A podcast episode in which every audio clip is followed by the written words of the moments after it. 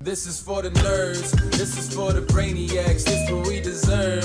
Go ahead and play it back, you ain't gonna touch me, you not gonna do nothing, you are not above me, I bet you wish you was me, I know it, I know. What is poppin', everybody? And welcome back to another special episode of the Only Friends podcast. Well, you know, it's me and my only friends. And my boy Matt Hunt is in the building today. What's poppin', go. Hunt? Conrad, I'm doing well. I'm, I'm happy to be here as always. All right, all right. Sidekick, Yeah, man. you got shit cooking today? I'm tired. What's wrong? I need a fucking vacation. Is what's wrong. I mean, I told you, you can just take the days off. You, You- want, you- you want to go? Bye. you look tan. Do I? Yeah, he does. I've been on the beach a little bit. How the fuck did you get tan? Yep. just like this. Yeah. Hey, he's half white. He can tan. yeah, I guess that's. But don't don't burn, please don't burn. That's that shit you white people do, and I want no parts of The, it. the one in this room who doesn't tan is guaranteed to be me. Yeah.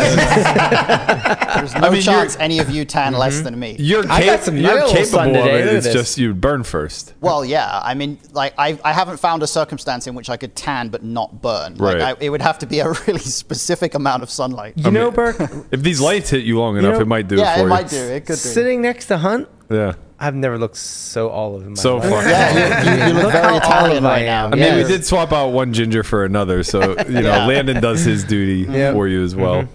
Although I think he's uh, a little bit more adapt to the sun than He's, than he's Hunt. also like at least by my definition, he's not ginger enough to count as ginger. That's what I He's- mean, like- he's like Right. strawberry blonde. you Yeah, know? yeah, he's a Florida man. You know, he's been near Mm-hmm. the equator before. You're literally coming from like gloomy England. Oh yeah, exactly. never seen sun in your life. right? Yeah, I mean, I, I can't believe I live in the desert. It's kind of a stupid idea.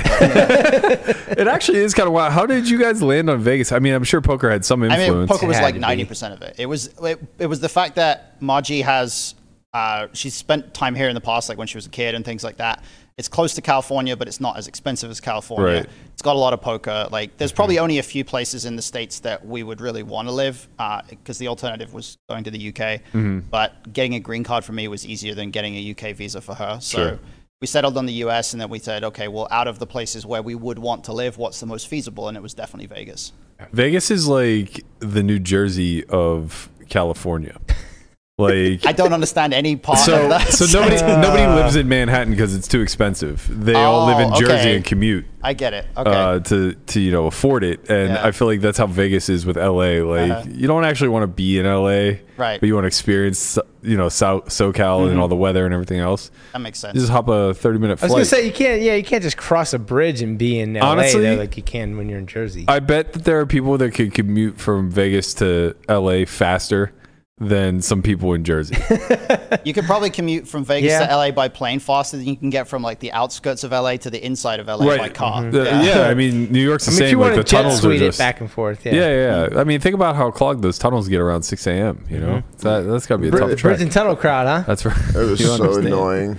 It's so annoying. That commute is the goddamn worst. Where were Conrad you was part of- commuting to? Conrad was part of the bridge and tunnel crowd, right? Yeah. You had When were- you were- either you were take a part of the tunnel or a bridge workforce to at get one there. point? You know, my mom was a pediatrician. Oh, I see. And- It's always nepotism with this guy. No one, no one else would ever let him hold down a job long enough. and I was her medical assistant. Right, right. Just So- like you're my my my host. No, I'm the host here. Yeah, yeah. We get it. Uh, You're the sidekick. I'm the host. We Uh-huh. all know this. Everybody, hit hit one if you agree. God damn, Two if you you are don't. you are tan as fuck. I don't know if this is the lighting. Are you going just on. you're really I tried jealous messing over with there? the huh? lights. I There's- think there's it's no the changing. lighting. It's just me, man. yeah, I just mean, him. your It's palm just your me. palm looks red. I don't Look know how what's gold- going on. yeah. This is golden, Connie. Well, olive. If you Golden will. Connie. No, you're not olive. You're definitely not olive. Yo, San, by the way, San Diego is fucking beautiful. Yeah? It is like 80 degrees, no humidity, just nice. Did you Just nice weather. Perfect. did you happen to get some fish and chips at the Michelin one star on the boardwalk? No. Oh, don't think I that's a hope shame. Mm. not, because no one should ever get fish and chips anywhere in this country. I, well, it's a Michelin one star. How could they fuck it up? Yeah. It's fish and chips. Let If me you, tell if you you're something, eating it hun. outside the UK, you're not doing it right. Let me tell you something. They fucked it up. All I wanted was some good ketchup, and they refused. I hear one star, and that makes me think it's bad. the only proper, the only right way to Only eat three fish and stars. chips is with salt and vinegar, not I don't with know ketchup. how the Michelin scale works, but It's one to three, and you I think know, you just say If, Michelin if you get star, a Michelin right? star, you're, you're yeah. If you doing get a all right. Michelin star, Yeah, you're doing there really you go. I well. went to a place called Waterboard Water Bar Grill, and it was the best I thought you were sashimi. going to say waterboarding. it was the best sashimi I've ever had in my life. How many H's are in that word? Ages, H's. ages. Yes. Sashimi. Sashimi. Sashimi. Sa- I always say sashimi. sashimi. too.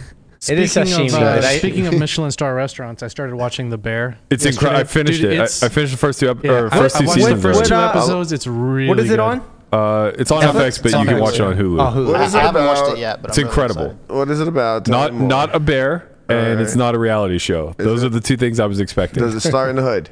uh, Yeah, kinda. All right, I'll watch it. I mean, it's in Chicago, not in the not in the. It's it's white people hood. Oh, That's a good way to put it. Yeah. Wait, so, so Yeah. you only watch shows that start in the hood? Like what? Ah, you know, I want the some entertaining shows, something good, not like I don't You know. want all you're speaking to is violence.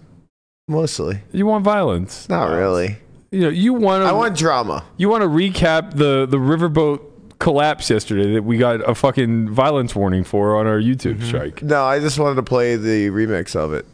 I will probably get a violent strike for that one too. It was, Yeah, it was probably. done so well. It was done really well. Uh, We're I gonna saw get another one. demonetized at this rate for promoting violence. Hunt, Hunt will appreciate this one. I saw another uh, video clip where, and they do this all the time. Is it the Jim Ross one? hundred percent. Yeah, yeah. They laid over Jim Ross's voice with the guy with the chair going, "Oh no, don't do it!" I, you know what? I don't know why, but people overlaying Jim Ross's voice on anything is always funny. It's really incredible. Like if you put Jim Ross commentary over any dramatic event, I'm, it's I'm guessing always he's funny. the E WWE. I was about to He's commentator. ask like the he's the same thing, Oklahoma classic co- commentary guy. Okay, yeah. The guy, the guy who's like the most southern person you can possibly Yeah. imagine, and Yeah. has just the I would know classic his voice, I'm sure. Yeah, yeah, he's uh, he's a staple. With the, I don't think he's still there. He got to he's be in too old. AEW now. He's he's in another company. No or like way. Part time. Yeah. It's always remarkable to me, like how these relationships get severed towards the end of their career. And, and I get it. Like Vince McMahon doesn't give a shit. Like when you're not worth anything to him, like Yeah. Mm-hmm. kick ro- kick rocks, you know. Um, but I saw a stat the other day that reminded me of this, where uh, they were showing the most titles won in WWE, at, uh, like career, Mm-hmm. Yeah. Mm-hmm. and it was shockingly enough Bret Hart. Which I, I was a huge Bret Hart fan, and I knew that he was like uh, a face of the WWE for a period. Yeah. But like, think about that in the grand scheme of things. They had Hogan, The Ultimate Warrior, The Rock, Cena, like these these faces that were like staples. Uh, Austin, even Goldberg, I think was undefeated for like the first year and a half that he was Yeah. in the in the business or whatever. And somehow like it was Bret Hart during what I would say is mostly a downtime. Well, he was the, the thing about Bret Hart is he was around mostly before the era of all those guys you mentioned. So he Except for Hogan and Well, uh, yeah, he, he- was the transition guy off of Hogan and Ultimate well, Warrior. Well, yeah, he was to a certain extent, but he like his career went all the way back into the 80s. So he was Yeah, there, yeah, he was there yeah. long enough Right. that he had a pretty substantial career. And then like guys like Rock and Austin were way after. he Bret was he Hart. was also you know back then they would they would pigeonhole people into like specific niches. Yeah. he was the intercontinental champion was for like like, the mid-card three guy or for four a long years. time, yeah. Mm. and then you know they made him the the heavyweight champion, and then they obviously rigged the match for Shawn Michaels where they Yeah. pulled the belt from him. Montreal Screwjob. Yeah, That's, that's a whole that's a whole conversation about wrestling. it's a history whole in itself. documentary. Yeah, man. it's I could, incredible. I could talk for hours about that. highly highly recommend anybody out there who uh, wants to brush up a little bit to to go check out the Yeah, if, Montreal if you think Screwjob. poker drama is is like a big deal, wait until you see pro wrestling drama. Like Uh, Bro, it's I'm telling you, like one of the it's most interesting industries. It would it would serve us so well if we just all got on board and made it all giant work. Yeah. You know, just cut a few promos, have some genius pulling the fucking I, puppet s- strings I from said the this a while top. back. I said let's just let's just have a poker show that's just a work. Like Yeah. you just rig the deck, just rig the hands. Everyone will just buy into it like they do with wrestling. Yeah. Yeah. It doesn't matter that it's fake. Whoa. Bralad Freeman is fucking losing his mind listening to you talk about this right now because he is positive that's exactly how these live streams work. Oh, okay. Yeah, I uh This I, is a I long-standing remember, I remember conspiracy. hearing about that. I'm Yeah. sure he's watching. Yeah. No, of course. Brian, who isn't watching? Yeah, I mean, True. come on. You think anybody in the industry is not watching this We, right now? we kind of are the it place to be right now, you know. Nobody has anything better Shit's to do at just 6 p.m. on a popping. Tuesday. But anyway. yeah, two things. Number one, where else are you going to go to get your news and notes in, ar- around this industry? And number Right. two, where else can you expect us to get a little pro wrestling talk Yeah. worked in Yeah. with a Prahlad Freeman conspiracy theory? This, this is my like my my subtle strategy here is every time I come on, we talk about wrestling, and eventually I just make this into a wrestling wrestling podcast. I'm not. I, I'm fine with it. I'm totally on board. Although I will say that uh, I, I don't know much about the current generation. Oh, I'll teach you. I'll teach Okay. you. Man. We'll do. I'm We'll fine. do uh, like next next time WrestleMania happens. We'll do like a, a watch along WrestleMania Hmm. podcast. We'll all sit here and watch WrestleMania. And Are we just- gonna have a, like a, a wrestling academy? Uh, probably not because I don't know anything about anything actually involving doing things. Oh, I can do physically. the sharpshooter. I I, can- Uh, I got you there. I can teach people how to watch wrestling. I can't Yeah. teach people how Right. to actually do anything. uh, along along the themes of both the bear, which we didn't actually say what it was about, but it's about uh, this. At a restaurant, right? Uh, yeah, I, I, I mean, more specifically, it's about a chef who I think was a three star chef. Uh, he takes over his brother, his passed away, uh, his dead brother's uh, rundown restaurant. And he's trying to convert it, yada yada yada.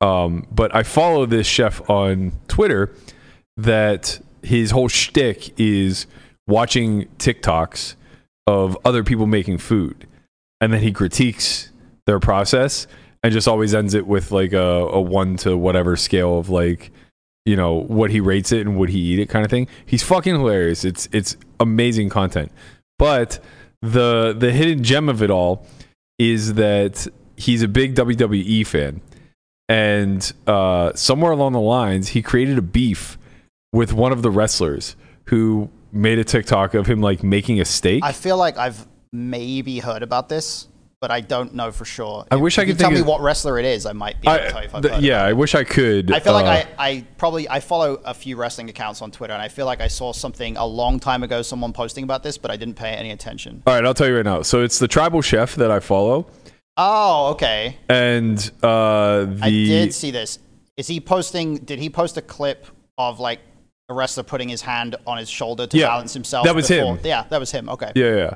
Uh, so the beef was with uh, let's see. It's so he, he just his whole page right now is SummerSlam because he just went to his first ever live right. event. And it was it was uh, the SummerSlam main event was like the match where he had the guy Jey Uso putting his hand on his shoulder. I think. Yeah. That's, Yeah, yeah, If that's- it's the same post that I'm yes. thinking of. Yeah, yeah. That's that's accurate.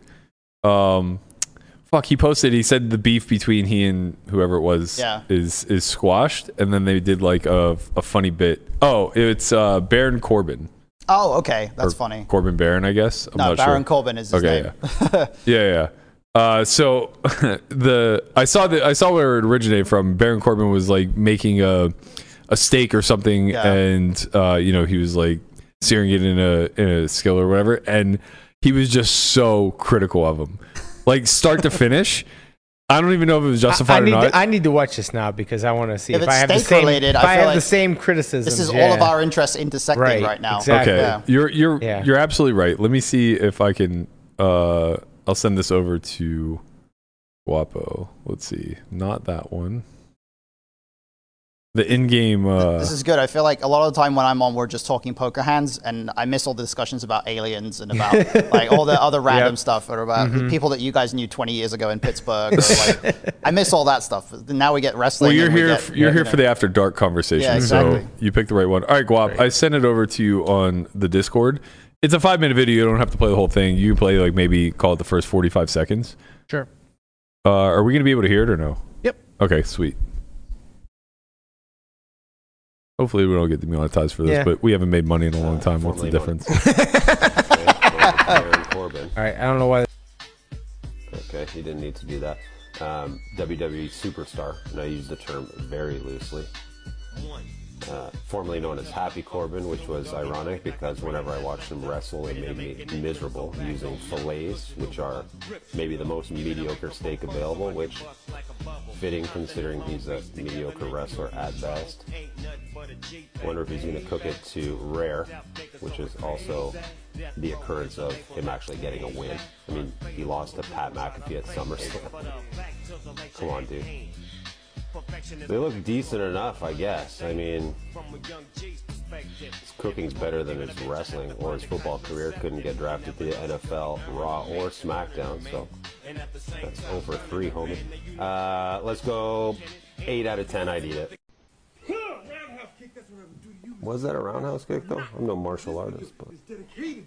dedicated to You're my me. number one fan. I'm You're not a obsessed. fan. I'm the opposite. Everything I do, you follow. I get it. You love Bro, it. you're literally dedicating Check it out. videos to me like slow jams at a school dance. What are you talking about? My grandma kicks better than that. This is for you. Worry more about kicking out of three counts and less about roundhouse kicks. Can't cut meat, can't cut a promo. Only thing you can cut is your NFL career short because you suck. It's affordable. Guys like Chef Reactions just to sound smart. Uh-huh. Like, mm, did you know Is that what I sound like? Let's add impressions. He for had the me rest at of the- he lost to Pat McAfee at SummerSlam. he beat he uh, he beat Kurt Angle in Kurt Angle's last match though. Oh shit! Mm, Another Aaron Corbin. Yinzer, Kurt Yeah. Angle. Yep. Shout out Right. to Slippery Rock. I knew you'd be a, an Angle fan. oh, of course. How could you not be? Was it Everyone's a Rock Kurt or was it Angle fan. Clarion? Clarion. Uh, might have been Clarion. Clarion. You might be right. Uh, I mean, you should. No, actually, you shouldn't know. You went to IUP. Yeah. they're all the same. They're all, they really are. They're all the literally same. all the same. But No, IUP was the best out of all three. pretty sure he wrestled in the Olympics, if I'm not mistaken. But who? Kurt Angle. He's, He he's an did. Olympic gold medalist. Gold yeah, medalist. yeah. I think. That was how he got famous. Yeah. He was. Didn't he he have was a a- broken neck? Yeah, he won an Olympic Wa- gold medal with a broken neck. and then he was like, "I'm never going to do pro wrestling," because he Yeah. thought it was like the dumbest shit ever. right. And then he actually went to a pro wrestling show, and he was like, "Oh, this stuff is actually kind of fun." And then he went on to become one of the best pro wrestlers of all time. Mm-hmm. It's kind of a w- crazy story. Um. Yeah, he's from Mount Lebanon, so he's from the uh, the rich side of the river, if you Mm-hmm. Oh, will. so he's not from your side of Pittsburgh. no, no, he's from across the river. Ah, back where they uh I mean it makes sense. We didn't have wrestling. We were too small. Um but what was I gonna say? Oh yeah, so the chef uh we couldn't hear it, but the audience could. He just obliterates this fillet that he's making the entire time. Like basically saying, like, you know, uh, it's the easiest cut of meat to cook and like, you know, whatever else, and he's trashing him.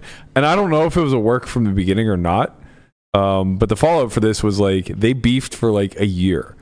like I love that you legitimate- said like they beefed, legitimately or just like, like, back and forth on each other's time. Like, I mean, they're both Oh, create content in some regard. yeah. So they're just farming content, really. I maybe. guess. yeah, I mean, it easily could be. Uh, people accuse Doug and I of that. I guess. Yeah, but I think Um, with with pro wrestlers, like eventually after a while, you just you should assume everything that they do in public is a work, like Yeah. Right. to some degree, because Yeah, there's yeah. like various levels. There's like a- an actual work which is like their character is talking, and then there's a work where it's like it's them talking, but it's not their real opinion. Yeah. Right. and then it's there's like you almost never break character. Right, yeah. Like it's really hard these days to get wrestlers to actually break character because even their social media personas are like cultivated for their Yeah. character. You know, Supposed to be like that's just who you are. Yeah. If people And want it's- to believe that that's it- who you it's are. definitely interesting Yeah. for wrestling in that regard because you could never have done that 50 years ago in the 80s or the 70s or whatever. Like you could never have had a wrestler go on TV and try to pretend that like I don't know that like it was very clear that these people weren't you know their characters or at I don't least know. it was, Hulk like, Hogan, I don't different. think ever broke character.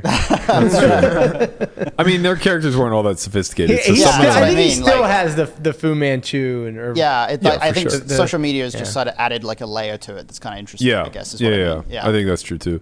I saw I saw a TikTok the other day of a Hogan at a book signing. And this like little six year old kid comes in. And he, and he just goes, "Oh yeah, brother!" and, and Hogan like responds to him or whatever, and the Yeah. kid just starts like going into the spiel of like, "Oh, listen here, all twenty thousand Hulkamaniacs," Oh, and my like God. just go through the whole thing, and then tears his shirt off at the end. It was incredible. That's great, especially because you know that a six-year-old is not old enough to have ever seen Hulk Hogan do anything Right. Mm-hmm. actually on TV. Right, Like, yeah. He's gone back and watched old tapes from his dad or something, and he's learned all the Hulk Hogan shtick, and he's gonna, Yeah. gone up to Hulk and done it. yeah, it's funny. pretty remarkable. Um, yeah, I think that's it for wrestling. Yeah, maybe we should Wait. talk about some poker. Wait a second. I was saying, oh yeah, the cooking thing. Okay, yeah, we tied You were it all. just talking about how good the Mm-hmm. bear was, and then we Okay. suddenly started talking about Hulk. in. No, Hogan. we tied it all in because the chef reminded me of the bear. The bear reminded me of the chef. The chef had a problem with Corbett. Yeah, Yeah. we're we're All there. right, we're- we're good. We're full circle now. Good, good Mm. segue. Now, Gordon, uh, what Gordon happened with the Ramsay bear? does the same thing on Twitter where people can like send in photos of their food and he'll like let them know, you know, what he thinks. Well, he's just like thought to Should be. I do that? I'm scared. He's just like thought to be a Little remarkable prick, right? Uh, Well, he's- that, he's that's a also really- his shtick. He's a really nice guy in Yeah. real life, but his shtick is like yelling at people. yeah, Yeah. Like So yeah. like, Yeah. I, That's how you I- got I just famous, remember the yeah. I just remember the gif of him taking two pieces of bread and slapping him on the girl's Yeah. face and calling her an idiot sandwich. That, that was his that was his shtick from his show, but he's actually in real life like supposed to be a really nice guy. yeah. 'Cause That's a ju- fun it's, shtick. It's just his it's his show is a work basically. That's kind of my shtick when I play any live games. I'm like, just like berating people and then actually being nice. Yeah, I mean, you know, I, I- I, I never. the funny thing is, like, I don't outwardly berate them. I berate them in a very sarcastic way, where it's like, if you didn't know I was, if you didn't know I was having fun with you, you would potentially take it as a compliment. But yeah, I mean, I, I don't know. I think it's good fun. Um, there was uh, today was the big four. So there were four final tables in Florida: the 25k, the 35, or sorry, the 5k main event, the 2200, and the 1100. And uh, to no surprise, Bin Win made the final table of the 2200. How He does, somehow made it about him both for it. Uh, how does he do it? I think He's the best. the year that I got third in the 5K main event, I think this was 2017. I believe it was Joe Couther made uh, both the final table of the 5K main and the 1100 Wow. uh, side side. Oh, but un- wow. unfortunately, he got like seventh in both. yeah. Yeah. That's Um, sick though. yeah, it's pretty wild. Uh, I mean, I guess you know it was feasible to do, but it's difficult because both final tables play at the same time. Yeah. Probably not exactly the highest EV situation. Um, but yeah, so Ben obviously final tables with 2200. Shocked it wasn't the main event. To be quite fair, uh, came in as the chip leader, of course, because I think that's the Just- only way he makes final tables. Yeah, it's is- the only way he makes Just anything. one of Like, nine. he just every tournament he plays at this point. uh, he didn't insane. win it though. Where did he finish, Connie? I think it was fifth um, after he got in jacks versus queens and hit a jack, or it was queens versus kings and hit a queen, or Ay, something ay, like ay. that. But um, yeah, I think he got fifth. I want to say Okay, and then Chance ultimately lost heads up. yes, he lost to Dan Sepul.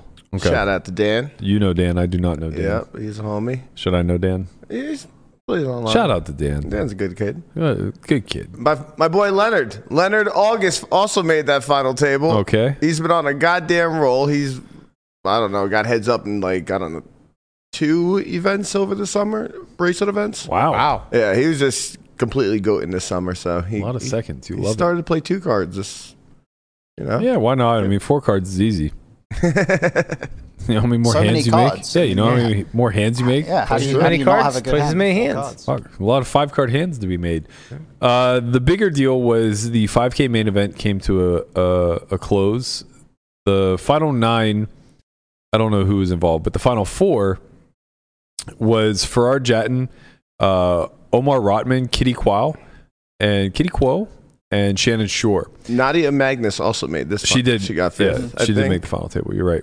Oh wow, bubbling in the chop. You hate to see it. make hate to say To be fair, uh, this is a good chop to bubble. Uh, I gotta tell you, I've never seen anything like this before in my life.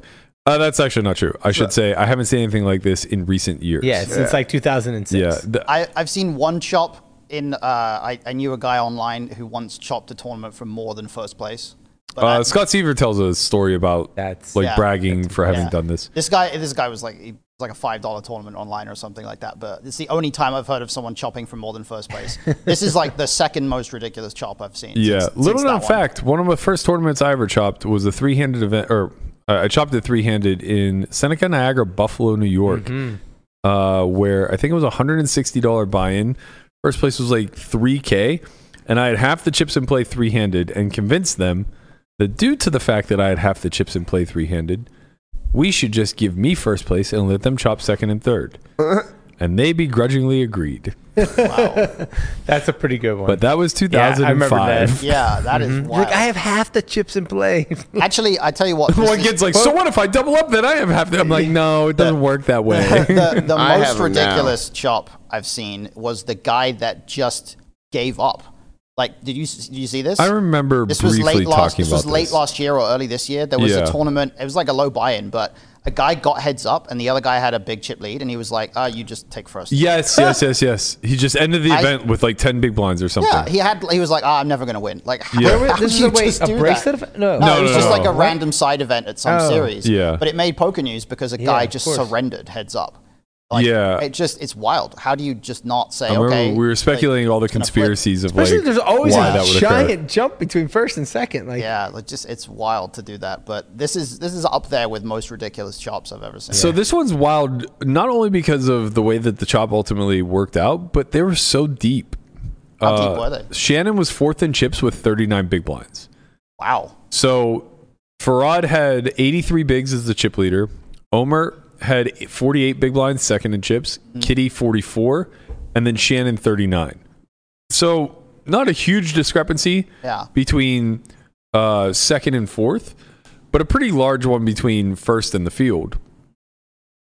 Uh, when they chopped, I'm assuming I wasn't there, but based off the numbers, I'm going to go ahead and guess that old Shannon was hitting them with the I don't want to chop.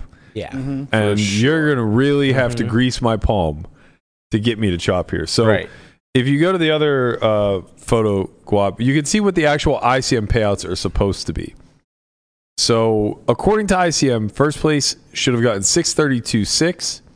Second should have gotten 528.7.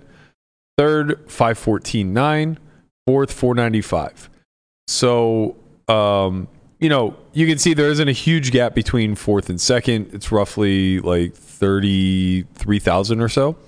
And then the difference between second and first is just shy of 100. Just over 100. Or, yeah, sorry, just over 100. But yeah. Um, now, when we look at the actual chop, what we see is the the difference between first and second is still just over 100, 110,000. However, a very, uh, we'll call him a dark horse candidate, emerges as the second, the second stack uh, in the chop, and that is one Shannon Shore, who got second place money ICM. Well, actually, more than second place ICM money. Second place ICM money was supposed to be five twenty eight seven. Shannon negotiated a fourth place stack to get five forty five. Yeah, he just wasn't chopping, man. He was just like, guys, I'm shortest here. I'm not taking the least. I'm He um, got played out. fifty thousand dollars 50K. above ICM. Is he the best player left?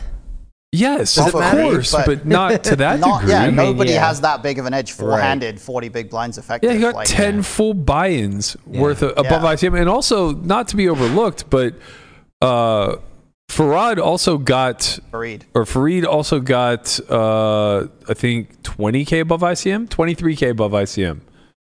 So he wins as well. He probably didn't want to chop either. Probably not. yeah. Kitty and Omer had to take a huge bath here. They gave up 75,000 between the two of them in order to Wild. just agree to chop. What was fourth and third?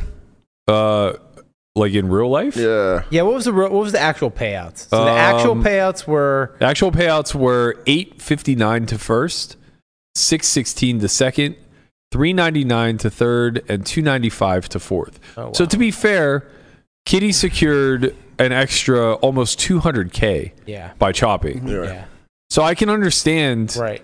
where giving up A lot of money. I mean she gave up like 25k in EV Mm-hmm. hmm in order to secure an extra 200. yeah, Not somebody's got to get fourth if you don't chop. right, Yeah. And Shannon's not chopping right, from the looks of things. right. So I mean, like, do you want to give up 25k to make 200? Maybe. Yeah, mean, it- maybe. it- Yeah. the, way, the way to look at it is if your s- fourth place stack is worth an ICM value of whatever it was, four, 490, 495. 495, Yeah. and you're going to chop for 480, then what you're Well, saying is like, she wasn't fourth in chips though, Matt. oh, sorry, yeah, She was I, third in chips, which right, but- is actually worth 515. yeah, so she's giving up what she's giving up 20k there, plus she's giving up like if you basically, I guess what I'm arriving at is you you would need to believe that you have enough of a disadvantage such that the real value of your stack is less than what ICM dictates that it would be. Yeah. In the same way that if you're Shannon, Well, also money could just matter, right? yeah. Oh, and I'm yeah, not even that, saying that that, was going to be my next point as Yeah. well. That like, if even if you think that you like, you're playing exactly at ICM, you're either you don't have an edge, but you're also not at a disadvantage, which is pretty common in situations like this where it's four regs. Yeah. Um, it it might be worthwhile to give up some in exchange for you know saving on a little bit of variance. Mm-hmm. But it's it's wild to imagine that those three other players collectively are were, were willing to arrive at Well, only two. Farid also. Farid gained. Or Farid Yeah, also okay. gained. So the, just the third and fourth place stacks were willing to arrive at giving up so much to to the other two players. 'Cause Sec- I, I can't second- imagine Second they were and that third. big of a- Second and third gave up collectively 70k in EV. Wow, that's wild. Um, lot. but I mean, the thing is, is like you know they're each sacrificing 35k, but they're both locking up a guaranteed 200. Mm-hmm. Mm-hmm. Right. So I don't know, o- Omer. But um, you know, the fact that I don't know his name probably means this is his largest score. That's ever. what, yeah, yeah, Yeah. Like you take into account that you've never been in this situation before. You're playing super scared, possibly. I'm not. I don't. Not. I don't know if that's the, that's the situation, but possibly.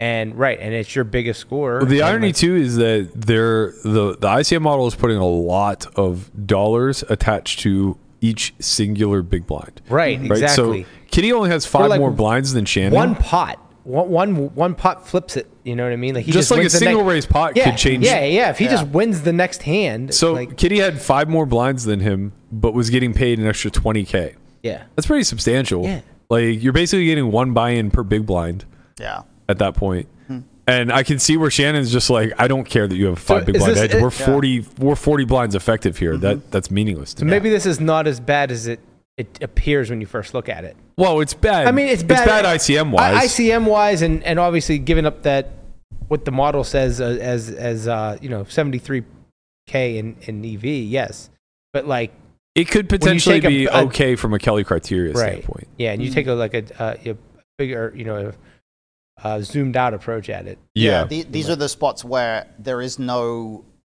like objective right answer necessarily in terms of what you should or shouldn't shop for Mm-hmm. Right. because obviously it all first of all depends on your perception of your own edge but it also depends on your bankroll it depends on what percentage of yourself you have like all sorts of stuff beyond that that Yeah. means that we, we can't really necessarily say that this was like a bad shop Right, uh, for, if you're if you're for Kitty backed or and it whoever. gets you out of makeup and now Yeah, you make right. real, real dollars or something Yeah, like that. I mean, um, there's there's all kinds of different. it's just so rare ways. that a circumstance emerges where the incentives of all the players kind of line up in a way where one player is actually able to negotiate for so much more than ICM, right? Because he has such a big incentive not to chop, and everybody else, like it, Farid, has just enough incentive to chop because he's getting a little bit over ICM, and then the other two presumably have a really big incentive to chop.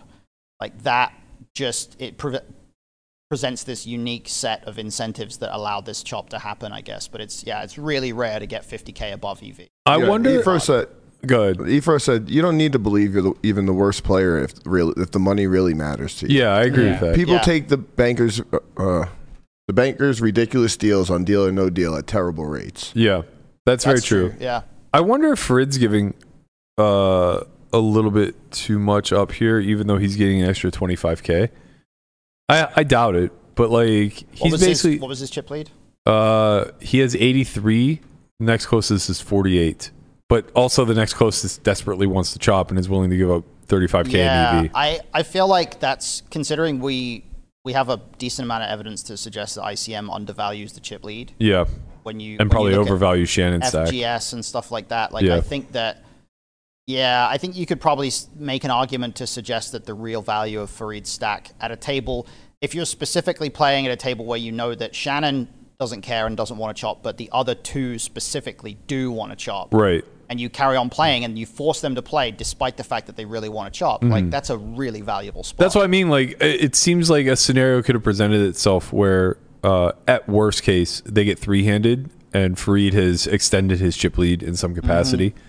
Uh, and now, uh, the thing is, though, how much more can he actually negotiate, even three handed? Because he's not that far from first place money. He got 655, first place was 8 850. Mm-hmm. So there's like 200K of wiggle room there. But you're also, you know, pulling 300K out of the prize pool yeah. once uh once somebody busts fourth. So maybe maybe this is just sharp. Yeah, I mean, it could For it could everybody, be, like, I guess what I'm surprised about is I feel like the most common type of chop or the best type of chop for most instances is ICM chop, but leave a certain amount for first, like Right. ICM chop and play for 100k. Or Right, something. right. but like I- Shannon will never agree to that in this Right. instance because he has all the leverage. yeah, right, Right. right. And so it, it just kind of is a spot where, like like I said, the the incentives are just very differently aligned. Um, and you, you, it's very difficult to calculate what each player's like real EV is in, Right. a, in a spot like this. So it's just a really unique circumstance. It's very unusual. Yeah, I thought it was interesting uh, when they chopped the 200k at Triton, uh, Espen, Nacho, and I think it was David, David Yan. Yan. Yeah, Yeah, I didn't see the chop actually happen, but I watched a bunch of that tournament. yeah. So they there was obviously a ton in the prize pool and it was very top heavy. Uh, I think Nacho got 3.2, David got 2.9, and Espen got 2.75. and then they left 100k to play for. Yeah. And I was just thinking about like how funny it is that they're playing for a half a buy-in. Yeah. Like Right. that's so uh, even Right, though it's a lot of yeah, Mm-hmm. money, 100,000 is still a lot of money. Right. It's so inconsequential uh considering like just not even like what they've already cashed for, Mm-hmm. but more specifically like what the actual buy-in is. Yeah. You know, if we just convert everything to like buy-ins, it's like it seems crazy to leave a half a buy-in left to play for. Right. Do you, do you think, here's a question, and I know we've kind of covered this topic a little bit before. Do you think that the prevalence or the frequency of chops in spots like this is an argument in favor of flatter payouts as a whole? I mean, I'm I'm so bullish on flatter payouts that uh, I, I might even just be like blinded by the simple desire to get there as far as it clouding my arguments. Because, like, yeah, I, I mean, I think I could almost position anything that happens at a final table as being encouraging flatter payouts. Yeah.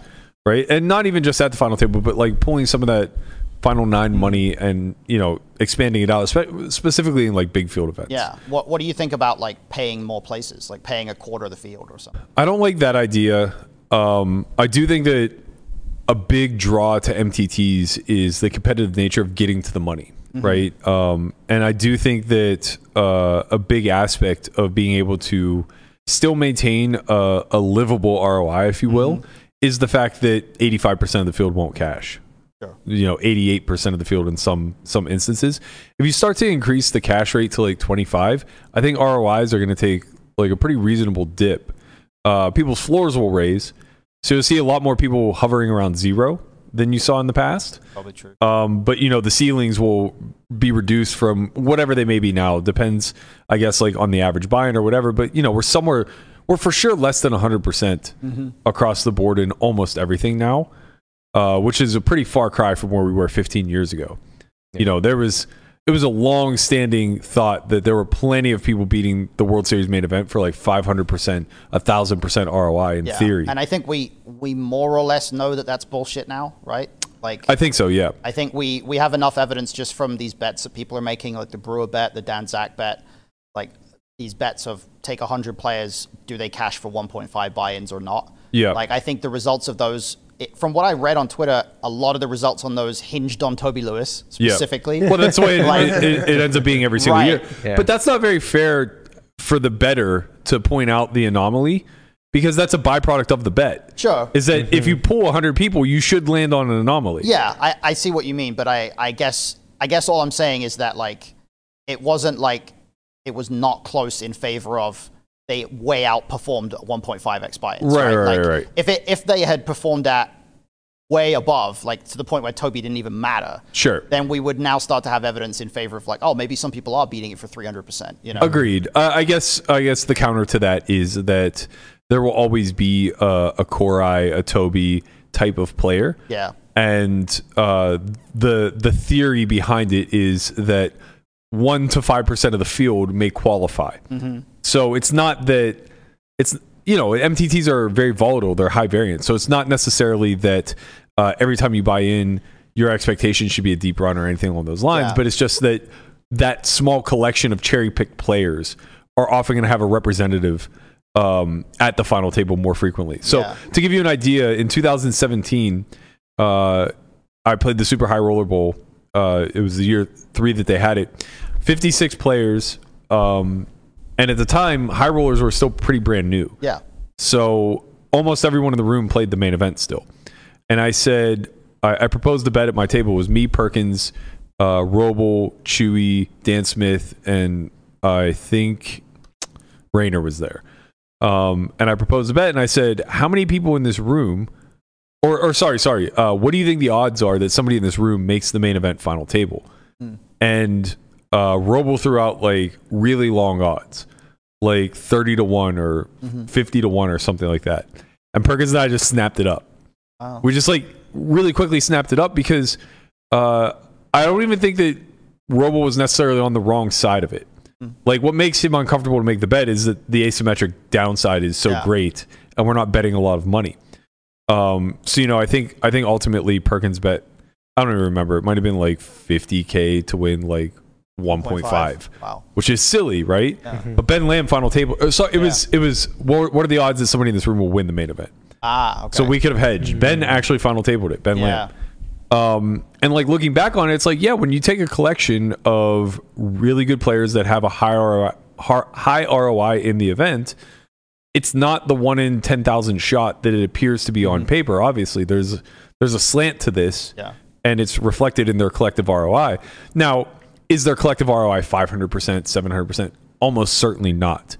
And we're realizing that more and more year over year. But that's not to say that in like two thousand eight, that wasn't the case. Right. There very well could have been people that were printing ROIs I well expect into there the probably mid six were. figures. Like, yeah. I, I honestly think there probably were, and I think the biggest reason why there aren't anymore is because when you look at the when you look at the deep stages of the main event now, you're you're in a position where 80 90% of people by the time you get to 50 100 left 80 90% of people are pros Right. and the the scale of the mistakes that happens is just so much smaller yes, Like, exactly. it's- The game's just it- yeah. gotten significantly Yeah, right. tougher. It's just it's so tough. I said this to uh, I think it was I was talking with Andrew Barber on Twitter. Um, like it's just almost impossible for a fish to win the main event ever again. Like it's just so so unlikely now because even though we're getting people finishing like we had uh, Jan Peter Jakman finish like fourth or fifth. Like you could make an argument that he's a fish because he was making some weird plays. You could make an argument that the Ukrainian guy was a fish. Like you could you could make an argument that George Holmes, who got second to Korai, is a fish. But like Yeah. I'm not like these guys are people who are at at a bare minimum they're almost guaranteed to be slight winners in the event. They're Mm-hmm. not like the whales in the pool who are just like drawing super thin, right? Right, right. The even like John Hesp, who final tabled it a few years back, who was like relatively obviously a fish. Um, he didn't win, right? Because he got to the final table and he just made massive mistakes. He made Yeah. like five figure mistakes routinely. And it's just, we're, we're in a, a time now where you just have to know how to play late stage poker in order to have any real shot here because you're going to be 30, 40, 50, 60 bigs deep. And it's so easy to just make monster mistakes at that point. Yeah, I, I think I think we see it every year, and it's becoming more and more of a focal point because these are the people that their coverage gets Mm-hmm. highlighted. But Kui Win won, I believe it was 2015, might have Yeah. been 16. I can't. 15. Okay, It yeah, was 15, 15, and then yeah. Johnson won 16, I think, right Uh, Sim won 18. or 18. Yeah, 16 was. yeah. McKeon. McKeon. McKeon, Or- McKeon was 15. Wen was 16. That's right. Okay, I remember Yeah, that, yeah. Okay, yeah. Blumstein 17. 17, right? Sin 18. Okay, so yeah, uh, so the year Kui Win won, 2016, uh, solvers were still relatively new and certainly not being Very new, yeah. Like, Yeah. like P- PO was like a year old. right, and they certainly weren't being applied very much to MTTs at that Right. point. So you could see a lot of that volatility coming to a head. And if you look back at that final table, uh, and this is no slight against anybody who made it, but there were a lot of risk averse players in that Mm-hmm. in that field. So Kui kind of just being a Steamrolled. it. degenerate like took a lot of really bad spots and i mean uh, he put a big beat on backs i think he set over set him if i recall correctly Something like that. but outside of you know a little bit of good fortune that went his way he also won a bunch of uncontested pots and a bunch of other hands that like he just wasn't supposed to win kind of thing right your point that that's going to be very difficult to manifest now is should be incredibly glaring after having watched the coverage the last three or four years we saw the rigby effect twice and it works until it doesn't Yeah. right? Like Rigby's able to create a lot of havoc and a lot of chaos inside of 100 players.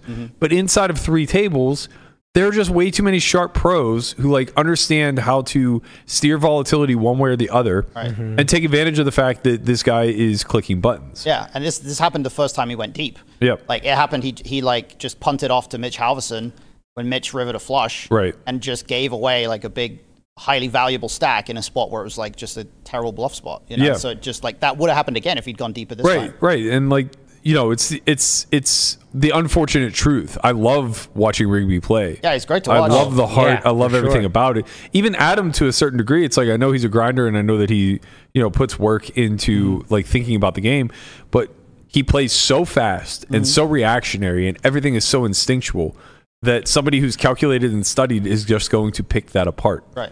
right? And you know, it could have worked out that uh, he back jams those eights and uh, you know doesn't run into Weinman's birds, but instead runs into like Ace King and Wins maybe the flip. outflips him, Yeah. or, maybe Weinman yeah, folds. Weinman just has king queen and folds. Yeah, you and just know. has a fold there, like whatever. Maybe you know we see him navigate his way through a little bit uh, deeper than than finishing third. But I think ultimately, like that hand was kind of an embodiment of what was bound to happen. And I don't mean that as a slight. I just mean it to kind of reinforce the point that you're making that it's very hard to not be in the know, playing against people who are in the know, and then find the will to win. Yeah. You know, because it's not as simple as just wanting it. It- It's it's about navigating nodes that these guys are super fucking. Ch- Last year was, I mean, or this, this this past World Series final table, like it was a real shot for an amateur to win, not because you know Adam or Weinman or Toby aren't great players, but compared to the year prior, Right. this was a wiffle ball game. Yeah. Like the year with Espin and uh, Attenborough and like, you know, these Mm-hmm. guys, they're fucking sizing down to a tenth of a big blind correctly. Yeah, it's not it's not a coincidence that two years back to back we had Karai and Espen win the main event. These are guys who play high rollers. These are like top 50 players in the world, both of them probably. Yeah. Karai plays a ton of different games. Like these guys under- understand tournament poker on a really deep level. It's not a coincidence they both won the main event. Yeah. And yeah. And I mean, you can look at other corollary events like the, the Win Championship. Right. uh, or, or sorry, the WPT Championship in December, the the previous Win Millions that ran before that. Toby chopped that one three handed. Is that the one that Andrew Moreno won? Yeah. Uh, yeah, I, I, yeah, I, I can't remember. I know they chopped three handed. I don't know how it played out. think Andrew- but I think Andrew, Andrew, ended won. up winning. the Yeah. day, got the trophy. Um, yeah, so he won that one. You know, Glazer got heads up versus uh, I can't remember the kid from Montreal's name now that won the the win championship in December. Elliot Houdon? Elliot Houdon? Or different guy? Hudson. I, I think I think you're right. I think it was Elliot, but I can't recall. Um, they had the big clash with the Ace Jack Yeah, versus right. Kings. Yeah, I think Yeah, it's yeah. Elliot. Uh, he's obviously an online grinder. Right. Benny's been around for years, can play many games, He's a- online and grinder. He's a crusher. yeah, it's like you, you just don't see too many non. I'm going to use this term very loosely, but household names. And what I mean by household names are like you know, long-standing pros that people within the community are going to recognize Yeah. pretty quickly. Uh, you you don't see that that often, and if you do, it ends up being like some young gun who's on the rise, Right. like the kid that just won the Venom. Uh, my apologies, I can't remember his name. He he beat me heads up in the 5K Turbo in Florida uh, a year ago or so. But like he's just been on an MTT tear, and prior to that, he was a regular like 1KNL. I Right. was like, this is no surprise. Mm-hmm. I can't believe I can't remember his name either. You were the one who told me about it. I know. Fuck. I don't know his name. Jesus Christ. Another example was um, Selena Gomez. That's his name online. Yeah, Another that's example oh, was- Brandon Love. Brandon Watt. Love. Something. Love. Damn it. I'm the worst. you're on Um, Danny Tang, who just won the Triton event today. it. Yeah, Like when I, the, the event that I went deep in like five years ago, like the 1K. I remember he was he was like in top 50 in that event, and I recognized him from that point, and I've seen that progression because I remember playing with this guy and being like, oh, this guy knows what he's doing. And Yeah. Now like playing the high rollers, you know, the progression still exists. yeah, yeah. But tournaments are tough now. People know how to play, and the main event is is not an event where you can expect to get to a final table and just have people making five, six figure mistakes. Like, Did you Greenlee. did you see that hand that um that um Winter played with his three and a half big blinds, no, where it was it was blind versus they he, he had three and a half big blinds to start the hand, and they played three streets of poker with a non all in bet on the river. wow, that's impressive. I, I, I, did- I haven't seen that, but I played I played a hand against Johannes Strava, who was um, playing a bunch of the Triton ones this uh, this week. Like, I played a hand against him in the summer, and uh, the Venetian event that I ended up getting like second in. He uh, he I, I had like average stack and he had like six bigs in the big blind and I limped limp or uh, uh, he had 5.5 bigs behind in the big blind I limped the small blind and then barreled off for one big blind one big blind two big 2.5 all in and he called me down and like was right like I had a bluff but I, I remember thinking at the time like man I if you'd look back like five years ago, I wouldn't have thought that I could even triple barrel off off five big blinds. You Right. know, like the Yeah, game is no. changing. People Yeah, are it- playing it- short stacks differently now. This hand went. It, he had uh, King eight off Mm-hmm. uh, in the small blind, so he has three. I think the the blind the big blind was um, 100k, so he Yeah. had 350k. So 50's in the middle. He decides to just call. He limps. He okay. limps right because and it's smart because it's like you know a if trap. you just shove. They, they, I I forget who the uh, who the guy in the big blind was, but he had forty. He had four point five million. So Right. he, he's obviously just calling like his whole range. Yeah, I'm- probably. it's it's yeah, it's just uh it's basically like your king highs or like your traps when you get really shallow at that right, point. yeah. Right. Yeah. So and and also like if he go you go to the flop, you can like I don't know if he would just You dominate some of the eight X that he Right, checks back yeah, instead of jamming. yeah. Yeah. so it comes king jack six. Okay. So um he checks and uh oh the other guy had 10 4 off. Okay. Right? Checks back, turn um an ace. Now he bets one big blind. hmm The the the t- the 10 4 just turned to gutter so calls. Yeah. Uh, River, another king. He bets uh, 125, leaving himself 25,000 behind, and 10 high calls. That's funny. So sick. That's a great hand. That's Right, a, that's that's a, a- Sean Winter hand. That's if a there Sean ever was Winter one. hand, right? Yeah. I love watching Sean Winter play because he just does creative yeah, it's, stuff, it's, man. it's wild. It's like watching these Triton events, like nobody, like you just think like, oh, you're sub 10 big blinds. You're just, you find a hand, you rip, right? And that's just not how they play. Yeah, Like, that's- they that's find the- creative ways to just not put all their chips in the middle. It's a really I interesting. got to tell lot you, of tournaments. you want to know where that doesn't work? Open field events. Uh, I tried this. I tried this shit. Like I have seven blinds, Yeah. folds me in the small, and I got like five four off, and I'm like, all right, Yeah. we gotta we gotta get in there. I limp.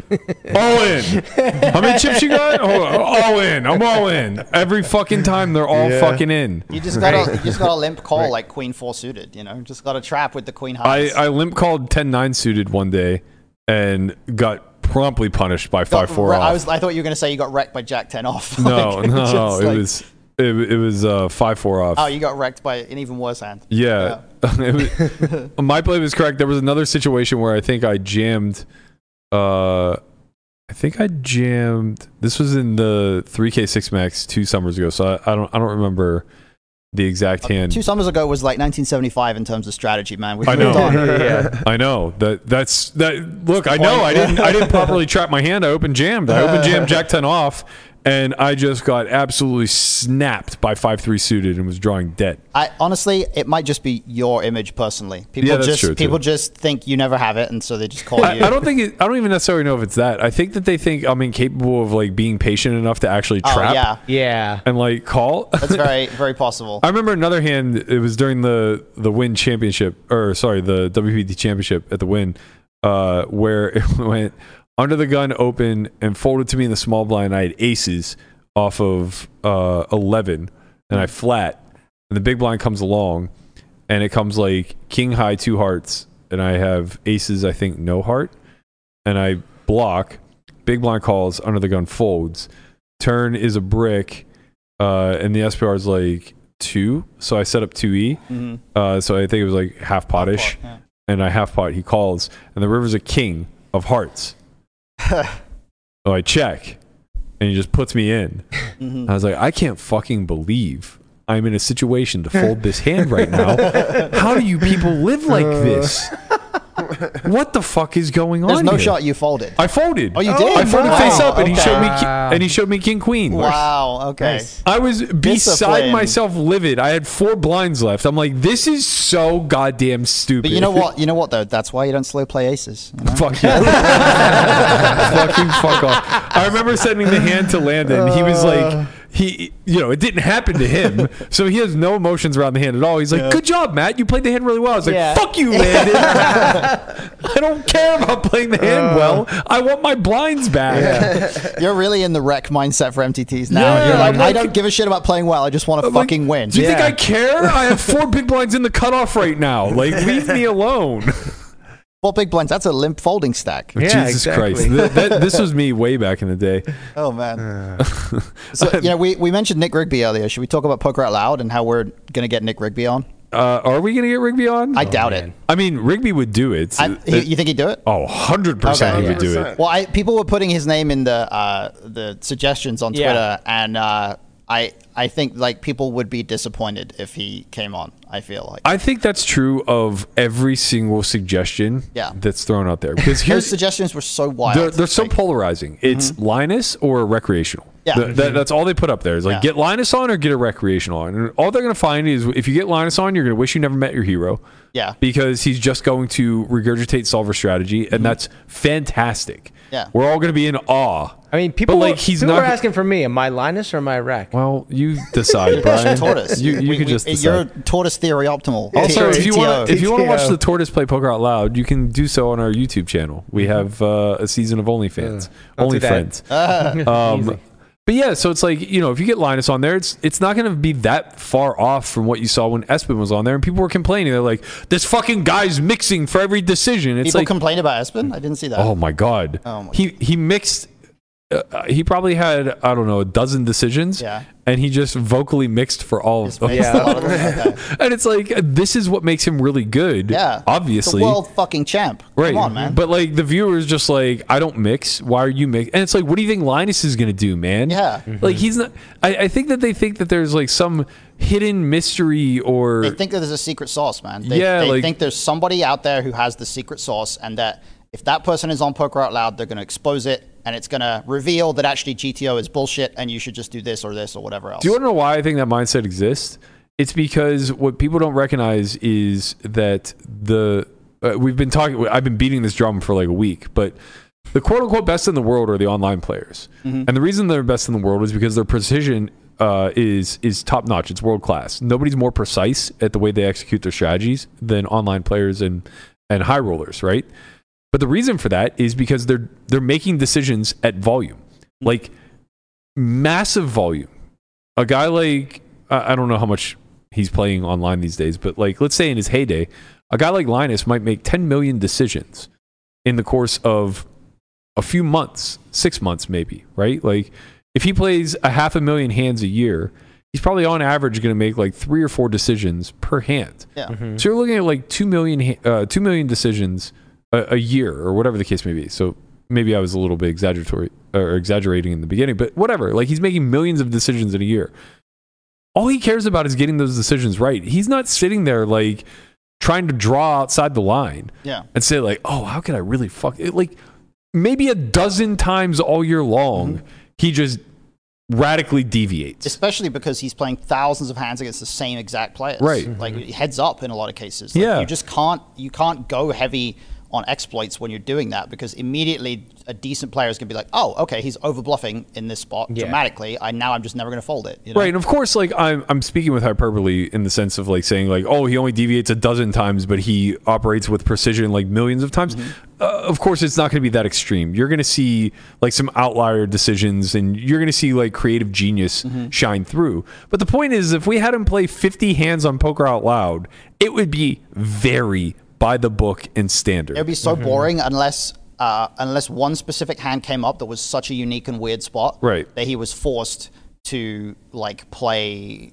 some play differently somehow. Yeah. Right. Like it just it's so unlikely. And the inverse to that is a recreational that has no precision to their strategy. So the viewers watching want there to be a secret sauce because they don't make their decisions in, in mass, right? They, they don't have a high volume of decisions to make.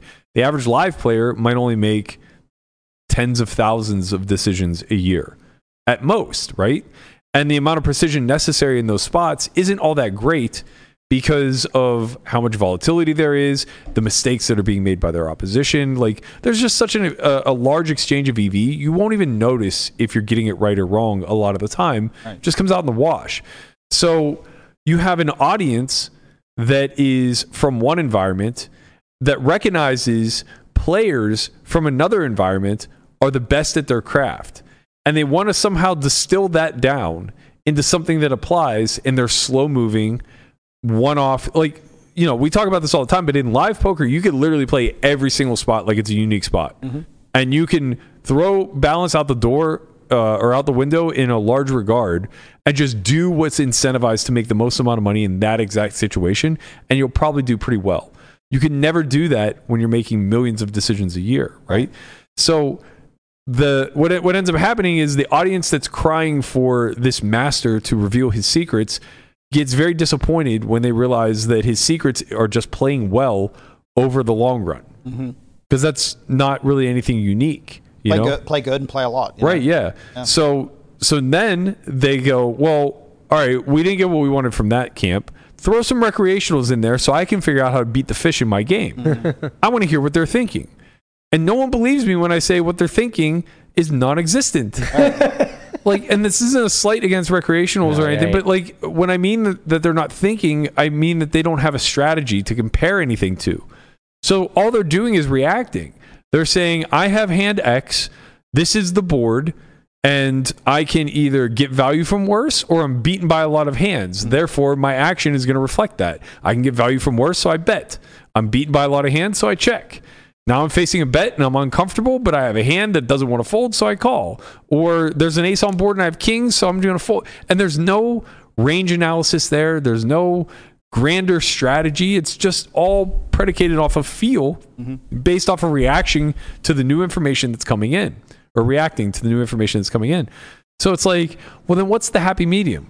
The happy medium is guys like me that understand both of these worlds relatively well and are willing to put on a show and just say like okay i'm going to take it to the streets here here here and here because you're watching an entertaining product number one and number two i can navigate this still within the framework of a strategy and it's not going to look good when we run it through a solve but i have my reasons and i think that they're justified and, and will earn money and the outcry for all three is just like this fucking sucks. like one is you're boring, the other side is you're stupid, and then the in between of me is you don't know how to play poker. like this doesn't look like what I'm used to seeing. It's probably good for your EV though.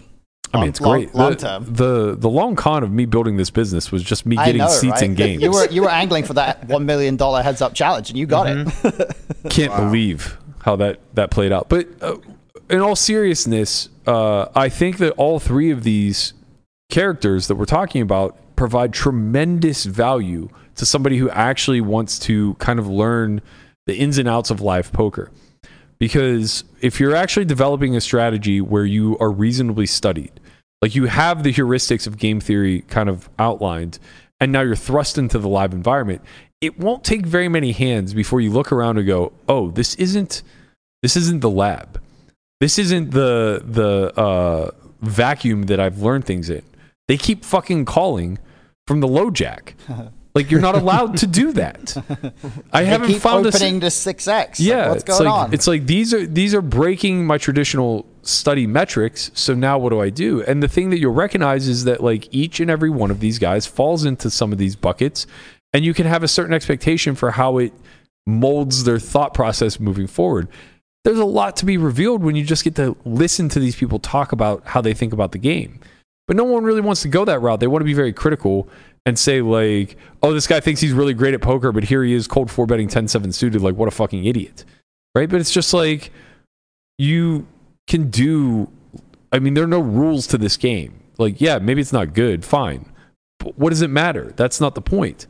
The point is to sit back, relax, watch and listen, right? And so like ultimately when it comes to me building out a dream lineup, I would love to have three characters from each of those buckets. Find me three guys that are really precise in their strategies: a Jeremiah, an Espin, um, you know, uh, a, an- a Ewan, a Landon, guys like that. Give me three of those guys. Then give me three guys that play street poker, that are just like willing to freestyle their way through, but understand strategy pretty deeply. Somebody like Nick Howard, someone like myself, uh, maybe even like a Shulman to a certain degree. Although I think he's gravitating a little bit more into the precise camp these days. that bracelet photo says otherwise. Very, That's very, street poker in a nutshell. Mm-hmm. That photo. very fair point. But like a Bryn Kenny, for example, Yeah. not not to give him too much shine. Not that but, we're like- gonna We're have not going him to have on. Bryn No, Kenny of course on not. Of course not. No but frog like poison in this house. someone like that. someone, someone Right. of that elk, right? Like somebody that understands how the game works at equilibrium, but like just really does a lot of creative stuff to take it to the streets. Chance actually is. in that Chance is category. another great Chance. example. Yeah, another great example. We honestly should try to get Chance. yeah, I think you know I'll reach out to him for sure. He hit me up before the series said he would come on, so we Perfect. Definitely get him on. Let's do it. And then, you know, finally you get a couple of people that are like 5'10 grinders, but, you know, are weekend warriors. And for, for what it's worth, we did have a couple quote unquote weekend warriors on last season.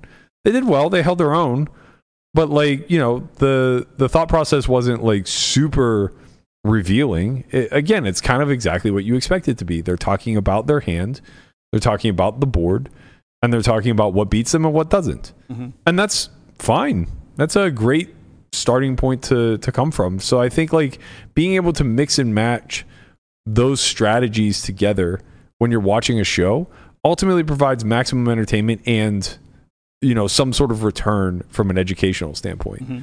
it's really fucking hard though to please anybody Yeah. I- if we made that lineup and we put it out like on youtube for everybody to watch we would just get absolutely filleted Mhm. because people would be so critical of the Rex, you know, that they would just never ever want to do it again. And then by comparison, the the freestylers or the street poker players would look like shit compared to the guys that are mixing every single decision, Mm-hmm. right? And then the guys that are mixing every decision would look so boring compared to the guys that's cold four betting jack 10 off. yeah. Yeah. Maybe we need to just make it all a work.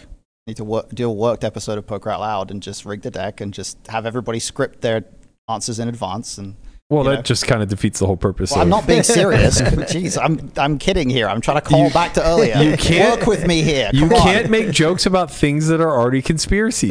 yeah. People Yeah. already think we do that. Yeah, I actually probably They shouldn't make do, jokes yeah. about that stuff. Like people will Great. start taking us too They're like, seriously. there's no way this is real. Prahlad is using this as future evidence as we speak. He's Prahlad taking Mm-hmm. is notes. putting together his case. that, yeah, he's on a Discord channel right now, Mm-hmm. making his case as to how rigged He's clipping all. right now. He's in the, the poker QAnon Discord channel, like whatever whatever specific demographic that is. What would the equivalent of QAnon be for live streams of rigged in, in poker? Uh, I- it might be like Postle didn't cheat. Like, Right. that might that might be the QAnon of poker. yeah, the, the Rounders magazine is, Yeah. is the QAnon of poker. right. Yeah. That's actually pretty fitting.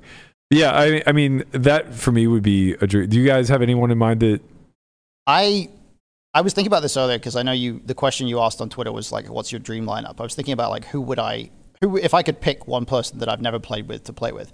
I think it'd be Durr. I think it'd be Tom Dwan there would be a great, Mm-hmm. because great fit? he was one of the big reasons I got into poker so much. But in the early years of when I did get into it, I've never met him, never played with him. It would be fucking awesome to get him on Poker Out Loud.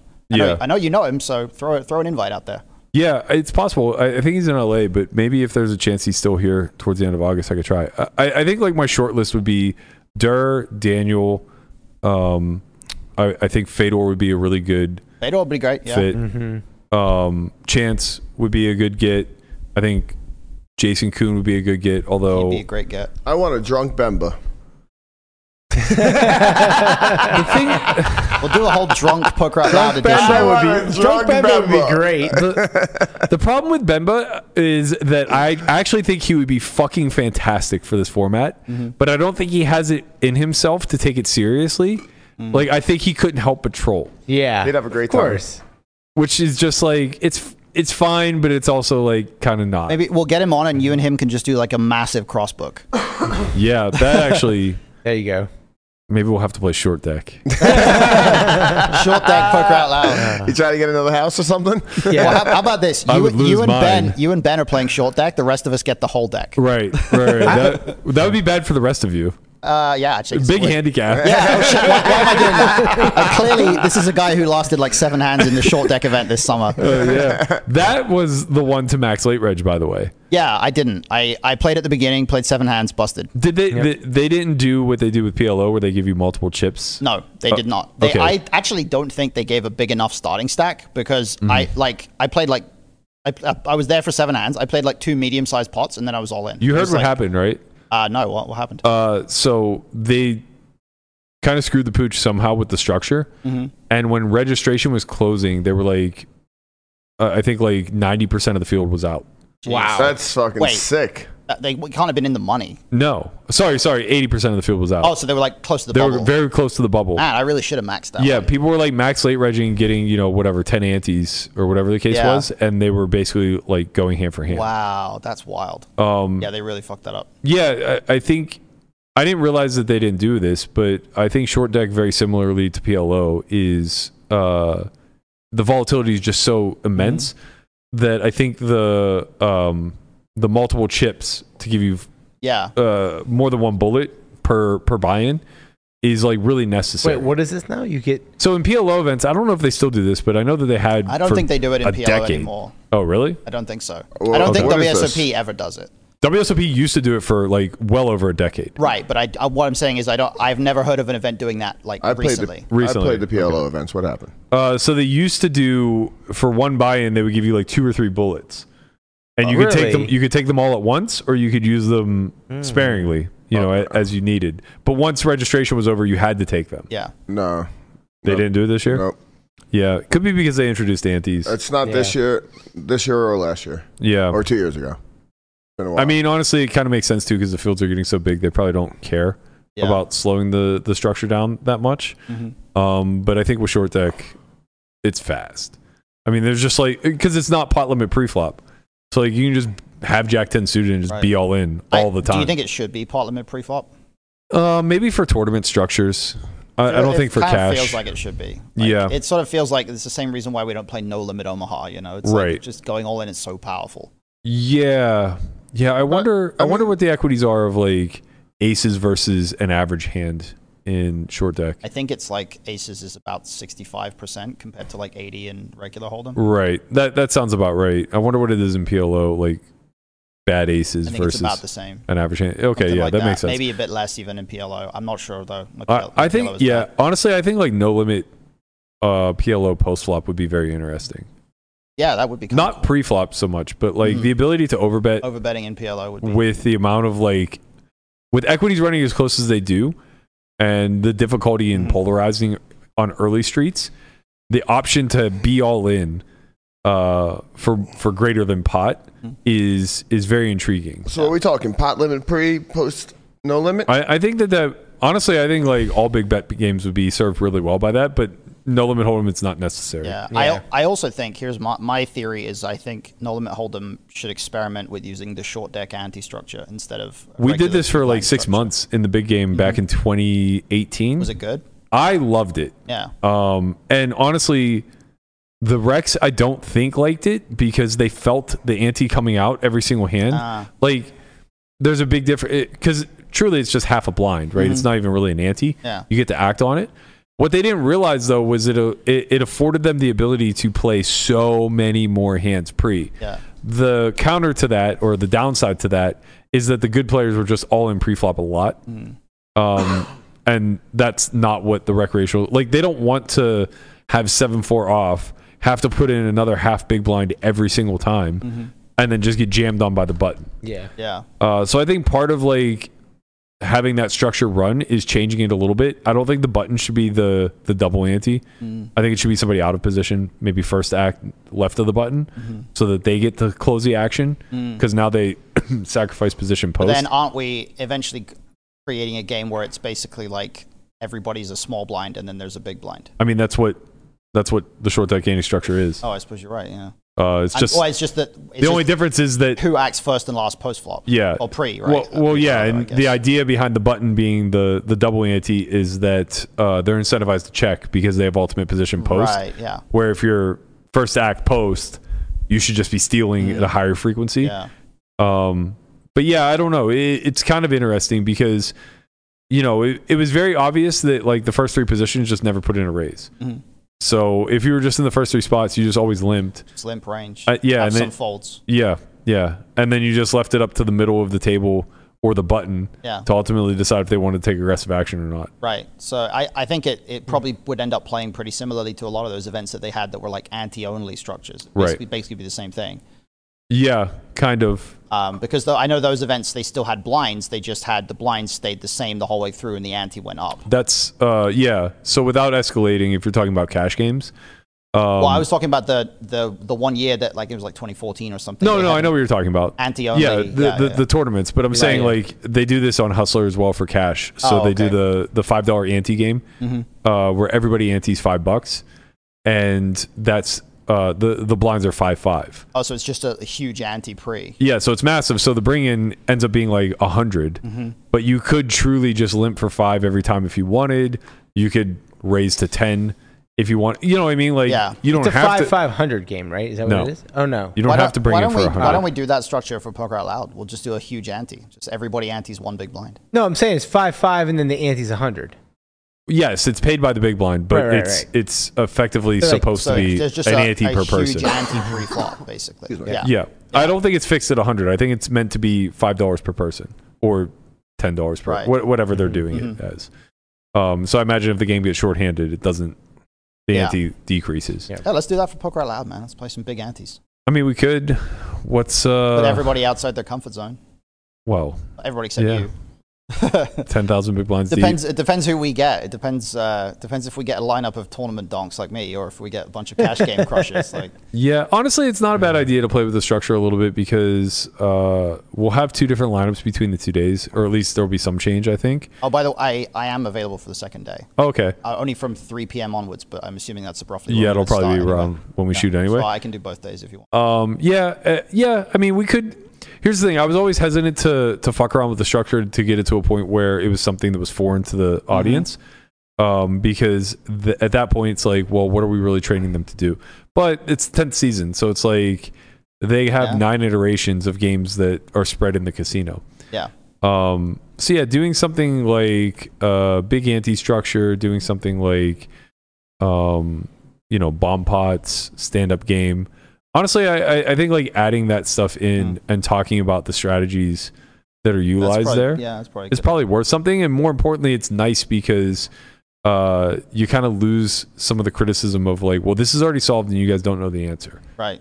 which you know it's like that's not the point because it's supposed to be it's supposed to replicate live poker Mhm. where the answers aren't so clear Yeah. Oh, but yeah, Seven, i don't know we'll play seven with deuce it. game would be fun. I just want we can add in the seven deuce bounty yeah, fun. we'll play a PLO game too. Just- relax We'll play all Alright. of them. We'll play stand-up game, Oh, you seven know deuce what? game, jack four game. Play every every every variant. Big antes. You know what? Let's do a deuce to seven. One day, deuce to seven, only friends in there. You know, What are let's you have talking- a party. What, What are no you limits? talking- No limits. Single draw. Roll the, roll Yeah, the man. music man Wait, hold on, hold on, hold on. Before that, I want to give a shout out and an RIP okay to our boy Jer- Chauncey? Jeremiah. Why? My God, how much? did har- it? No. oh no How much heart does this kid oh have? no Yeah, wait no How much heart does this? I don't know kid what you're have? saying right now because I know he's playing Blez heads up and Yep. like he could be at zero right now for all I know. He lost 20k today. Oh, that's not that bad. I he's mean- playing 10k NL. It's not that bad. I mean, man, he got to 199,000 of a 200k heads up. I mean, bankroll challenge. I feel so bad for Jer, this, and he like has all the heart that he's just like, fuck it. but he's We're also here. getting to play heads up versus like the fucking white whale Jared Blesnick. White Oh, whale. and the problem is, is like Jeremiah's playing really good, and that's What's not he gonna at? do Where's it. he at? He's like back down to 120, Yeah, 120? It's not less. What did he start with? 50. 50. Uh, tough times for Jer- our boy Jeremiah. Poor Jer. he's going Got through to it 90, right now. got to his whole, 199. po- his whole point of this challenge was to show that that uh, mid to high stakes online poker wasn't dead and Yeah. that you can make a good living at it. Oh, and now boy. here he is, eight months in. Oh, boy. He's profited like sixty thousand dollars. oh no, poor Jeremiah. He'll probably just go on a massive heater now. No, though. of course he will. Like Yeah. Mm-hmm. uh, so much of it's variance, but like I got to play a lot of heads up versus Blez on WSOP during the pandemic, and I have to tell you, he's a goddamn treat. Uh, I think I had a bigger edge not knowing anything about heads up than like Jeremiah might have like knowing so much about heads up. Cause you just got you got to feel you got to really feel what Blez is doing. You know, you got to kind of kind of have an idea, be one step ahead of that psychopath. Uh, I've also played a fair amount live with him. it was funny. We were playing five handed one day. We were playing 100, 200, I think, and he was immediately to my left, and we were both 200k effective, and no one else had more than 40k. And every single pot, he just made sure we got heads up. Like if I had any money in the hand, if I had any money in the hand, he just put in an obnoxious raise to knock out anyone else who was involved, and we just went to the flop. it was so much. We traded back and forth 100k pots for like three hours and broke dead even, and then just like called it a night. Yep. Hey. You got the Rocky ending where it's a draw. Yeah, yeah. yeah. ding, ding. Uh, all right, that's gonna do it for us. We're gonna be back again tomorrow evening. I believe we're at 7 p.m. because Seven. Guapo, he's got he's got a little so he's unavailable. I don't know why, but yeah, he won't uh he won't be able to come till the evening. So we're gonna we're gonna kick it later in the night. Uh, not in the night. you know, 7 p.m. Well, After- it's after 10 dark. Ten on the East Coast. yeah, it's the night if you're in the other side of the country. But Yeah. I have to play at the, at the Bellagio, so that's why we can't do the morning. Um, You're, so I'll not, be you're a here- 9 to 5 guy now. bro. They make me get up so fucking early. I think this is like Is it worth it? Yeah, but Yeah, there like you I- go. I think this is like how they handicap me. I got up at 7 a.m. this morning just to squeeze in a dog walk and a workout. By the time I got to the casino, I couldn't see straight. I was so fucking tired. I don't remember the first two hours of gameplay. Go to bed earlier. And Yeah, I the- went the to key- bed at 10:30. The key is you have to actually sleep before 7 a.m. You went to bed not- not- at ten thirty. Why are you tired? What do you mean, man? You don't just fall right asleep. Like, who goes to bed at 10:30? I'm not a goddamn old man. I don't have a wife and kids. I'd like to stay up till midnight. You know, one o'clock. Really feel myself out. Well, not if you're getting up at seven, man. No, here I am in bed with all the old people, Yep. watching Matlock to fall asleep. Alarm set for 7 a.m. Watching the goddamn sunrise while I'm walking the dogs around the neighborhood. There's no shot you watch Matlock to No, fall of asleep. course. I don't even. Is that even on? I don't know Doubt where it it. could be. Is, You it, can is, stream it somewhere. I'm is that the sure. one with the diabetes We've, guy in we've it? come No, full circle. We're wait, back, oh we're yeah, back maybe it to discussing is. TV shows again. It- what, what's his name? Uh, Walter or something? Walter. Yeah, diabetes. Diabetes. You, you know who I'm talking about? Yeah, Like, of I know course. who you're talking the guy about. with Yeah. the walrus But I'm mustache. pretty sure Yeah. his name isn't Walter Diabetes. Brimwell. it's like it's it's like it's like Brimwell or something like that. Wal- Walter Brim. Wilfred Brimwell. Brimley. Wilford there you Brimley. go. There you Wa- go. Walter Diabetes. All I know is his catchphrase is Wilford. uh, he did that commercial Walter where he said, Wilford. "Yeah, Wilford." Close enough. He looks like a Close the fucking show. Wilford. Looks like a walrus. Are you gonna play the music? You've been playing the music, Yeah, it's haven't been- you? Wilford the Just like- Walrus. You know we can't hear anything, We've right? been, we've been off the air for Mm-hmm. like 20 How minutes. long have you been probably. playing the music? A half hour? Uh, four minutes. Oh, Okay. I was wondering why. Like, I was like, you never played the music. No, we couldn't hear anything. We still can't Yeah, hear we, anything. we were waiting for you to play us out. All right, that's gonna do it for us. We're gonna get out of here. We'll be back tomorrow, 7 p.m. Pacific, 10 p.m. if you're on the East Coast. Hopefully, this thing gets back on the tracks, but I highly, highly doubt it. Actually, you know what? Fuck it. We'll just try to get Melissa back in here tomorrow. Even more off the tracks. Yeah, really make sure this thing derails. Conrad, thank you so much for coming back to host this thing. As always, a man of few words. Uh, You know, but- this is what I do. I hire good work. You know, I got my sidekick in there. We bring in Matt Hunt today for a little strat talk. I got Brian always on the ones and twos. Guapo talks his shit. I got. I brought in a good fucking crowd. Like I don't. You know, I delegate. I do we'll my see you shit. guys tomorrow. Peace. Peace.